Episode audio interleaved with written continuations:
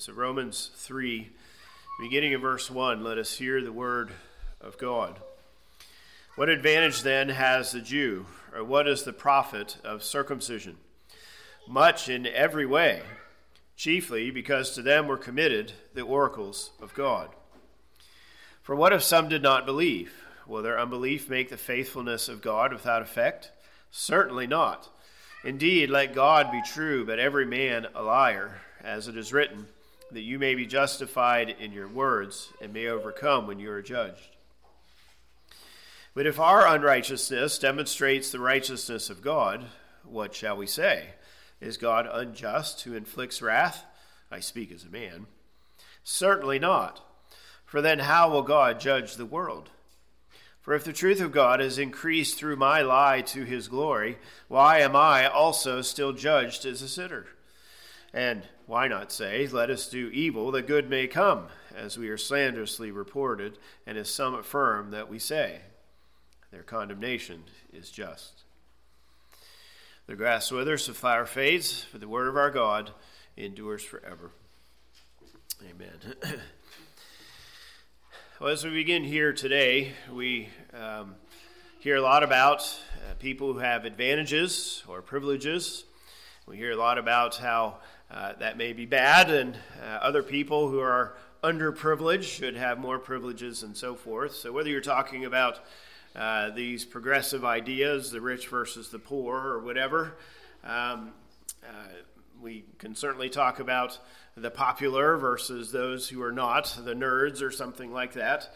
Uh, we, we can talk about all kinds of privileges and advantages and, and have discussions in that way. Well, Paul here is talking about the advantage that we have as God's people. Now, we talked about this somewhat in chapter 2, verses 17 to 20, especially, but he returns to this thought here in this way in verses 1 and 2. And so, thus far, beginning in chapter 1, verse 18, Paul has not wavered from his argument. And he has told to us that all people suppress the truth about God and worship the creature rather than the creator. This is certainly true of the Gentile, the unbeliever, but it is true of all of us to some degree or another. And so this then elicits God's judgment upon us, daily judgments, handing us over to social sins and sexual sins. But then Paul also, also says that uh, even the so called good people are so far from keeping God's standard that uh, judgment is inevitable. And of course, ultimately, there are no good people because we all have broken God's standard. And Paul is saying that everybody has received God's standard either directly in the scriptures, like we have, and of course, everyone has the law of God written on their hearts. And then, most recently, Paul here has been speaking directly to the people of God, God's chosen people.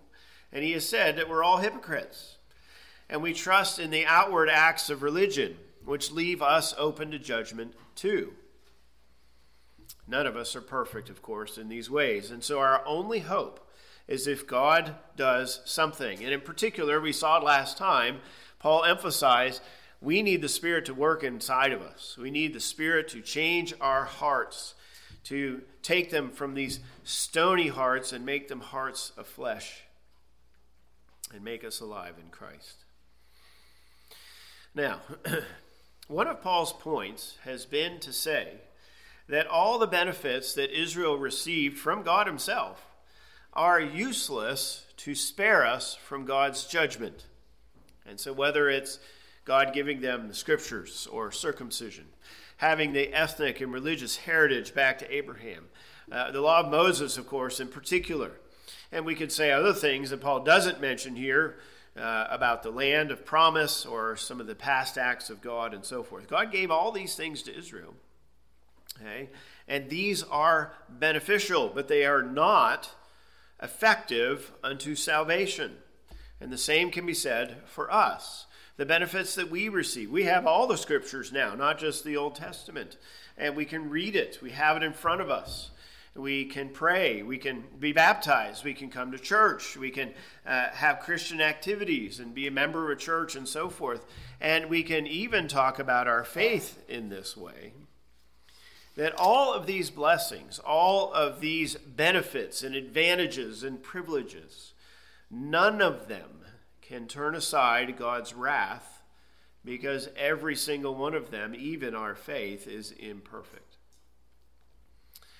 So, a natural response then to this is to simply say, well, why bother? Why not go with the guy I saw here on the way to church and go hunting this morning? Why come here? Why not sleep in? It seems to be pointless. What good are these spiritual blessings then, anyway? If they can't save us, how can we say that they are blessings? Why did God give them? Why did He command us to keep them? If none of them can be done to please God, then why bother? Why try? It seems pointless and useless. Well, Paul now finally pauses in his argument, and he's going to answer this question, at least in part. He's going to turn to address not only this question, but some other questions in these verses. He begins by using more of his language here uh, to simply answer the question Are Jews no better than Gentiles in every way? If this is true, then why did God choose Abraham, Isaac, and Jacob? Why the Exodus? Why the law of Moses and the conquest? Why David and Solomon in the, ta- the temple? Or to put it this way, if Gentiles can be true Jews, and Jews who are circumcised can face judgment, again, what's the point? What's the point? Well, Paul's going to begin answering this in verses 1 and 2, and then in the remaining verses, he's going to move on to some questions regarding God and his character, especially his promises, his justice. But Paul is just going to get started, you might say. He's going to expand on these answers as well as questions in chapter 9 and really address these things in chapters 9 through 11. And so we're just going to get a, a, taste of it now, and he'll say more later on. And so, as a general overview, then, verses 1 and 2 uh, can be summarized something like this Our sin nullifies eternal blessings, but that does, our sin does not nullify the reality that God has blessed his people. In verses 3 and 4, our sin does not nullify God's faithfulness and then in verses 5 to 8, though we could subdivide this, but generally, our sin does not nullify God's justice. And so sin is a big problem. But it does not nullify God's blessings, his faithfulness, nor his justice. The problem is us, not God. Now, as we come to this section, Paul is obviously responding to objections. And so many people have suggested over the centuries that, that Paul is probably responding to things that he heard while in the synagogue. Remember, he went to the synagogue first, right? The Jew first and the Gentile and so forth. So he, he likely is uh, putting down here some of these questions that he heard. Uh, maybe he's thinking of a specific example, maybe a, a, a heckler or something that he heard in one of them. Uh, other people have, have said, well, that, that may be true, but it's also possible that Paul is arguing with an imaginary objector to try to advance his argument, and in this case, to try to deal with some of the objections. Some have even said that Paul is arguing with himself, meaning Paul the Jew compared to Paul the Christian. Um, it may be a little bit of all the above here, but obviously, Paul is, is being very deliberative and saying, okay, I've said all these things, and I can understand why people might want to raise some objections. So let me answer some of those. Okay. Now, as we've been looking at chapter 1, verses 18 and following, we've all objected to the idea that there is nothing good in us whatsoever. We don't like to think that way. We've all objected to it, maybe consciously, but certainly unconsciously. And maybe we've even said, well, Paul, it seems like you're contradicting this other passage or this other idea. You've gone too far, Paul. Uh, uh, we don't want to do a pendulum swing and go so far in the one direction that we, we miss what's actually true, or you know something to that effect. And so Paul is pausing to say uh, these things. Now, One last thing in this way. Um, in verses 1 to 8, there are many commentators over the centuries who have said this is the hardest section in Romans to translate and to interpret. Um, Romans 9 is challenging. Romans 7 is challenging too. So um, I don't know if this is the most challenging or not, but it's certainly one of them. And so, not surprisingly, there are many different views that have been advanced over the centuries. And uh, many questions have been asked, and some are still unanswered. But I will try to focus on what um, uh, Paul is saying. So, verse 1, which I've in many ways already talked about. What advantage then has the Jew? Or what is the profit of circumcision? Two basic questions. Okay. Simply, to all the truths that Paul has espoused in chapter 1 verse 18 through chapter 2, right? Does this mean that there is no benefit at all? And especially as we've seen here in, in chapter 2, beginning in verse 6 to the end of the chapter, right? It, it seems like Jews have no benefit at all. There's no advantage of being a Jew compared to a Gentile. There's no advantage, we could say, being a Christian compared to a non Christian. And then a second question Does circumcision have any benefit whatsoever? Or we could ask, does baptism have any, any benefit whatsoever? And certainly we could fill in with any other spiritual benefit. Okay, if Jews are equally condemned with Gentiles, if Christians are no better than non Christians, if Jews and circumcision are redefined, and we've talked about the true Jew and inner circumcision, what good are these privileges? Do we have any advantages with these things? And again, why bother? Okay. Well, Paul answers the question here in verse 2 and says, Much in every way, chiefly because to them were committed the oracles of God. His answer here is very strong. Much in every way. Hey, Paul's not uh, just saying, well, you know, there, there are a few benefits, but no, there's much benefit in being a Jew and having circumcision. Of course, there are advantages. And, and actually, in the Greek, there's another word here that could be translated as indeed. we will see that um, in uh, verse 4, the word indeed.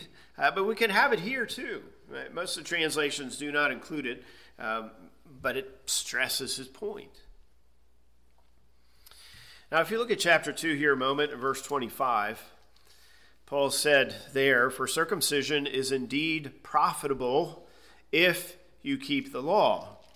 And now here he says, okay, much in every way, okay, eh, because he answers the question, what is the profit of circumcision? It's the same word there, profit or profitable or advantage or however your translation does this.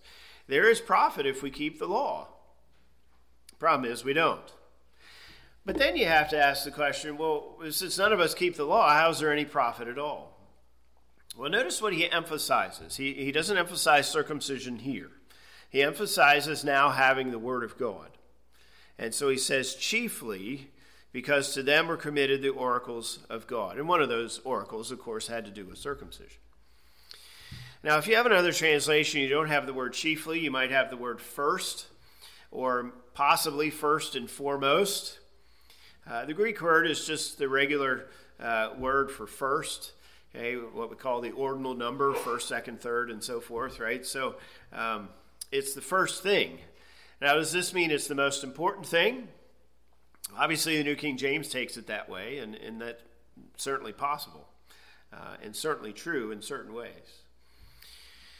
And so Paul is saying, look, God has entrusted the Jews with his word. Now, in chapter 1, of course, we talked about general revelation and how uh, God has revealed himself to everyone in general. Okay, all you have to do is look in the mirror, look at one another, look out the window. Hey, even though things are now brown and not so pretty as they were a few weeks ago, um, still we right we see these things. We're like, well, yeah, God made all of this and we know many things about God. And so God has revealed himself to everyone in general. We saw in chapter 2, Paul teaching us that the law of God is written on everyone's heart. And so God has made himself known to everyone in this way. We all have the Ten Commandments, the moral law, written within inside of us. We all know what is right and wrong, these kinds of ideas. But then we have special revelation. And this means God reveals himself to special people in special ways. He doesn't do it to everybody, but to a special group of people. And Paul is saying, well, that was true of Israel. God revealed himself in these special ways and did not reveal himself to other people. And in the Old Covenant, that was true. God revealed himself to Israel, and that's it. Okay? Now, there were some truths that were passed down through the centuries, some truths from the flood, some truths from the creation, and so forth, and came through Noah's family that got passed down. But uh, in terms of God's special revelation, that was with Abraham, and then Isaac, and Jacob, and so forth. It's special, it's not common. And so Israel was special. We're special. We have these advantages, these privileges. Other people don't have them. Now, the word here for oracle, your translation may say the word saying or something like that. Um, in, in giving this term, Paul is not merely talking about the law of Moses. As we saw in chapter 2, verses 6 and following, eh, that was his emphasis, the standard found in the law of Moses in particular. And we expanded upon that. Well, now Paul is expanding himself by using this terminology all of the scripture, and of course, from his perspective, he's talking about the Old Testament. Okay? So the law, the prophets, the writings, the promises, and the curses, and so forth. Um, plus all the different ways God revealed himself to them. Here, just the other day, I was reading about Gideon. One of my names of God took me to uh, Judges 6. And uh, remember, God comes to him. The angel of the Lord comes to him um, in the person of Jesus Christ, I think is how we should understand it. And remember um, that Gideon puts out the food on the rock, and then the angel of the Lord touches it, it burns up, and so forth. And uh, there are a variety of ways that God made himself known, in this case, to a special person, Gideon, and nobody else. Now, we, of course, know about it because it was written down. But you have other passages that speak about dreams people had. We've talked in 2 Samuel here recently about David using the Urim and Thummim. Obviously, you have the prophets, especially Moses, and so on. Now, this special revelation has continued with us. We have all the scriptures now, the New Testament, not just the Old. We have Jesus, the living Word, and then we have the apostles and prophets writing about all this in the rest of the New Testament. And of course, we just read some of that here a moment ago. And so Paul is saying, look, this is an amazing blessing. Even though it's not going to save you by having it in your hands or reading it, that, that in and of itself is not going to save you, but it's still a blessing. We cannot deny that. Let's turn a moment to Psalm 147.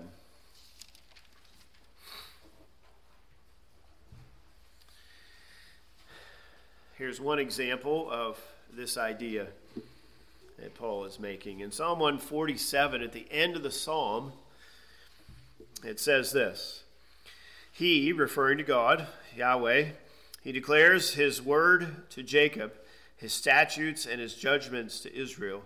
He has not dealt thus with any nation, and as for his judgments, they have not known them.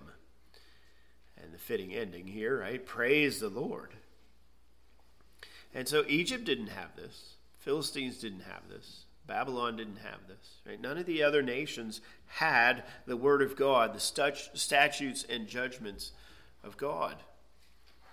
Now, certainly, they heard some things. When Israel was in Egypt, uh, Pharaoh learned an awful lot about Yahweh. When Israel went to Babylon, Right? Daniel and his friends and Ezekiel, there were people in Babylon who learned these things. Nebuchadnezzar, we know his story in Daniel 2, and so on. Uh, but notice, God didn't give his word to those people. He gave his word to his people, and then they went somewhere else and brought that word along with them. And so God didn't give his word to anyone other than Israel. And the same can be said for us today. God has given his word to his church. Now, we are in all kinds of nations. Hey, John just talked about that here a little bit ago, how God's word is throughout the world in one way or another, and we're wanting to spread it in, uh, into other cultures. Uh, but God's word uh, is still given to a special people, and that is his people, to the church. And so we too have been entrusted with this, especially your elders, but all of us, teachers of the word in, in school, but parents, right? All of us have been given this responsibility. We have been entrusted with it to preserve it, to teach it accurately, to live by it. Now, this responsibility doesn't save us, chapters 1 and 2, but it's still a privilege, an amazing privilege. Now, back in uh, chapter 2, verses 17 and following, I, I raised this question. And let me say it again. Can you imagine your life without the Bible? Now, for those of us who've grown up in the church, and a church that taught the scriptures, it, you can't really imagine life without it. For those who may have grown up outside of the church, you can remember not having the scriptures and its influence and so forth. But I, I just can't imagine not having the Bible and its impact. I have certainly, and still do, along with every one of us here, uh, I've certainly acted like the world and thought like the world and so forth, and not had God's word impact my thinking and living in certain ways. But you know, when you look at unbelievers who have never been exposed to the scriptures, and unfortunately that's becoming more and more common in our culture, I mean, there, there's a stark difference, isn't there? Okay. Joe mentioned here a moment ago about evolution. Can you imagine being taught as a child your whole life that you're a cosmic accident? And you really have no value and worth at all. If some mightier beast comes along and devours you, oh, oh that's just the way nature works. But even for those who grew up in the church and are not believers, to be taught that you have value because God made you as a special creation that you have purpose in life because God made you in His image and has given you talents and abilities and so on and so forth. Even the person who goes up and rejects those things still has that, can you say, foundation deep within them that they're rejecting. Do you see the advantage they still have? They have a, a, a, a foundation of worth and value because they heard about God making everything compared to the person who grew up outside the church and didn't hear any of those things. Okay? So, you know, when you go to work or you go to school or you go to the gas station or Walmart, and certainly when you watch TV and social media and so forth, you know, the unbelievers are just lost and clueless, miserable usually, and always seeking for momentary happiness. But for those who possess God's word, even though that possession doesn't save, even though hearing the truth in and of itself is not going to save the person without the work of the Spirit in them, even though external religion is not going to get them into heaven, doing church is better than the person who never comes to church. Hearing these truths is far better than those who grew up thinking everything is morally relative. Now, it's especially a blessing for those who are true Jews, for those who are elect, for those who have their hearts circumcised. That now, all these things are definitely a blessing. But even for those who do not have their hearts changed, they're, they're, they're having some blessing by being a part of these things. And so Paul is objecting to this argument that, okay, if they don't save us, then why bother? He's like, well, you better bother. There's a lot of blessing there. And so, even if some of my children were to leave the church, God forbid that would happen. They're going to have blessings that the person outside the church would never have. They may not recognize it, they may not admit it, but it's going to be there. Now, Paul, uh, as we come back here to Romans uh, 3, if you haven't yet, remember he says first. So you expect second and third, right? But he doesn't give that to us here in this section. So let's turn forward a moment to chapter 9, where he continues this list. And he starts with God's word. But uh, here in chapter 9, note beginning in verse 4 especially, gives us some more things. Paul here is talking about the Israelites. He says, To whom pertained the adoption? Hey, God adopted Abraham and nobody else in the whole world. Um, the glory. This refers to God appearing to his people. I just mentioned Gideon, the angel of the Lord. Uh, he appeared to Abraham, of course, and Isaac and Jacob, and so on. Um, then you have the covenants. Certainly think of the Abrahamic covenant, the Mosaic covenant, the Davidic covenant. Uh, the giving of the law, certainly Mount Sinai. The service of God, this would be the priesthood, and the tabernacle, and the temple. Uh, the promises, obviously, those are found throughout, from especially beginning in Genesis 12, but even before that. And then it says, Of whom are the fathers, Abraham, Isaac, and Jacob, and from whom, according to the flesh, Christ came, who is over all, the eternally blessed God. Amen. And so the culmination of this list is Christ is a descendant of Abraham, and he has come. Having all these things is far better than being an Egyptian or a Philistine or a Muslim or the person who lives down the street from you who has never gone to church and doesn't believe any of these things. These external blessings do not save, but they still are blessings. They are not useless. They are not going to change the heart. Only the Spirit can do that but they still can provide blessings.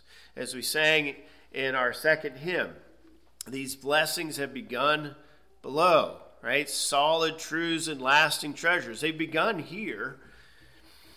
And there are some people who enjoy those blessings here on earth that will not have them eternally, but they still have some of them. And so let me address it in this way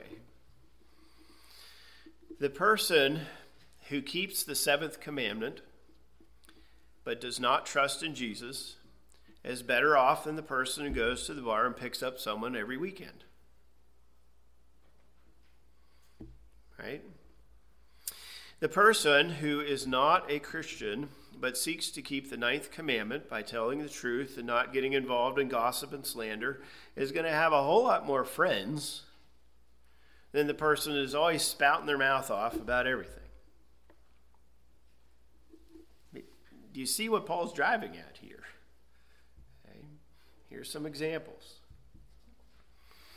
Children who grow up in solid Christian homes, especially, tend to be better students, tend to get better grades and better jobs and make more money, or they learn good a good work ethic and so, the, therefore, they please their boss and they have more opportunities for advancement. This is certainly not always the case, uh, especially among Christian families in general, but solid families, this often is the case. Non Christians may oppose this and not like it, but it is often true. Even if the children reject the faith. Okay. But if they do, those blessings are only temporal. There's nothing eternal about it. And it is often the case for those who've grown up in a solid Christian home and have rejected it, they tend to be miserable and have a lot of difficulties, but they still have some of those blessings. And that's what Paul is emphasizing. And so, for all of his words that we've seen over the last uh, two chapters here, he is not denying the advantages. Rather, he is saying our disobedience nullifies the eternal blessings. If there was no value at all, Do you see what that would say about God? He makes that abundantly clear in verses 3 to 8. But even here, if there was no value at all, then God's lying to us by saying that having His Word is a benefit. But of course, God does not lie. And this is what Paul is emphasizing. And he's going to say it again in verses 3 and 4, and again in verses 5 and 6, and again in verses 7 and 8. The problem is not God, the problem is us. Okay. Now, let me try to bring things together in this way. If we trust in the advantages that we have as Christians, and we do not trust in God, then we become complacent, we take grace for granted, and our pride will lead to greater judgment, and in the end, right, we will face eternal judgment. Or to put it another way, Paul is opposing those who say, let's emphasize grace and salvation, blessings and advantages. But Let's not talk so much about sin and depravity and curses and judgment. And Paul is saying, but if you do that, then you might actually trust in yourself. And he doesn't want us to do that at all. Okay? I heard someone tell me um, a number of years ago now, someone that you know who is not here any longer I had a sermon, I don't even remember where it was, might have been in one of the prophets or something like that. And I was making the case from the text here that um, we must apply God's harsh words of cursing and judgment to all of us. We all need to hear that message. And the response that I received was, Well, I don't need to hear that message. I'm a true believer. And I tried to make some responses to that. Unfortunately, that very person ended up falling into sin and got into a lot of trouble. If we do not hear Paul's words in Romans 1 to 3, we may trust ourselves and think, well, that judgment's not going to apply to me. And Paul's like, I don't want you to think that at all, so that you will turn to God, that you will look to Jesus because God is faithful to all of his promises, including the judgments. Okay. All right. Paul's going to say more about this, of course, in chapter 9. But let me end by talking a little bit more about the blessings of having God's Word. And let's do so by turning to Deuteronomy chapter 4.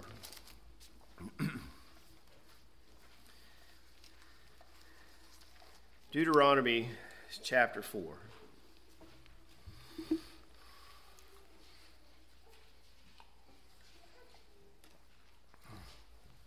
Now, if you remember the structure of Deuteronomy, um, Moses follows the, the pattern of the covenant. And so he he's talking about the historical prologue here in this section, and then we'll get to the uh, stipulations in chapter 5. And so, in the midst of this historical background, in chapter 4, verses 7 to 10, he says these words. Verse 7 For what great nation is there that has God so near to it, as the Lord our God is to us? For whatever reason we may call upon him. Right, the answer is there is no other nation. And what great nation is there that has such statutes and righteous judgments as are in all this law which I set before you this day? Again, there is no other nation. Only take heed to yourself and diligently keep yourself, lest you forget the things your eyes have seen, unless they depart from your heart all the days of your life, and teach them to your children and your grandchildren, especially concerning the day you stood before the Lord your God in Horeb, when the Lord said to me, Gather the people to me, and I will let them hear my words, that they may learn to fear me all the days that they live on the earth, and that they may teach their children. Now, there are a lot of things in here and a lot of directions we can go, but let me have us go in this direction in this way now. The generation that um, Moses is addressing saw the miracles of God. Now, by the time you get to the end of the wilderness, right, the people who were part of the Exodus were dying off. Where their children did see the miracles of God, especially with the manna and other things. But notice how he says, Lest you forget the things your eyes have seen. And so he says, Teach them to your children and your grandchildren. Let me go back to the question I raised before. Can you imagine not having the Bible? Or let me put it this way Can you imagine if God only gave us a picture book or a video instead of giving us words? We often hear people say a picture is worth a thousand words, and okay, yeah, there's some truth to that, but words are far better than pictures because pictures eventually lead to idolatry, is one of the reasons why. But words can capture far more than a picture can in the end. A picture captures a moment, but words can go on forever. Okay? Do we have any of the art from Solomon's temple? But we have got uh, Solomon's words, don't we?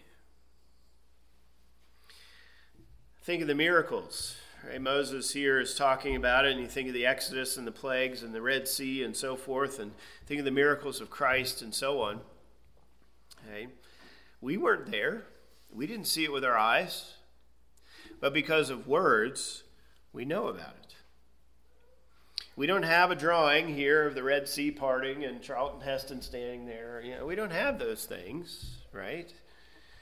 We have words.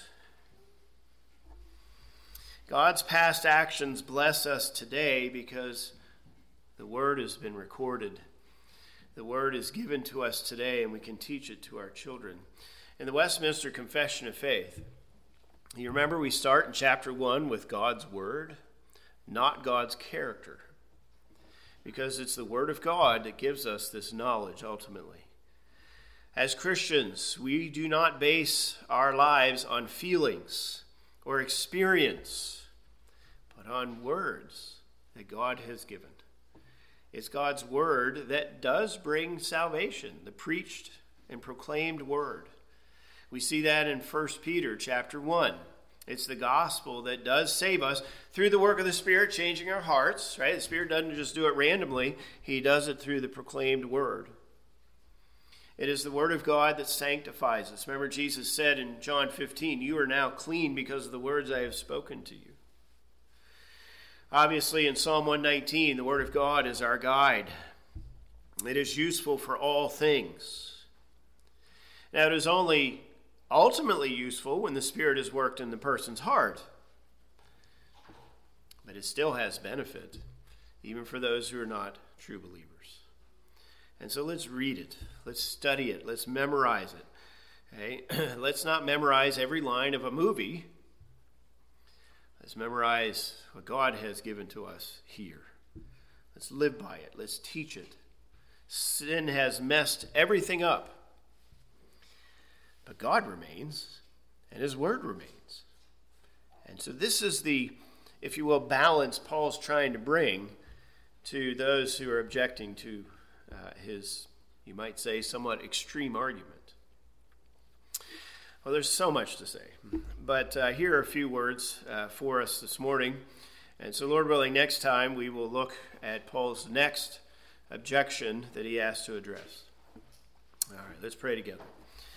Our Father and God, we thank you for your word. We thank you for this amazing blessing Lord, we are thankful that we can read it, that we can hear it proclaimed, that we're not floundering trying to figure out what you want for us, but you've told it to us and preserved it over these centuries. And we are so thankful that we have it here today. Lord, help us not to trust in your word as an external way to save us. Help us to trust in Christ and the work of your Spirit within us. But Lord, we pray that our lives would be centered on your word, centered on the truths that you have given to us, that we would live accordingly, that there would be uh, blessings, that you would be honored, that our children would be benefited, that our church would be uh, blessed. Lord, we again just can't thank you enough for this blessing, this advantage, this privilege. And uh, we pray that you would then use it now for your, um, your purposes as we have heard it proclaimed. And so we pray all these things then in Christ's name.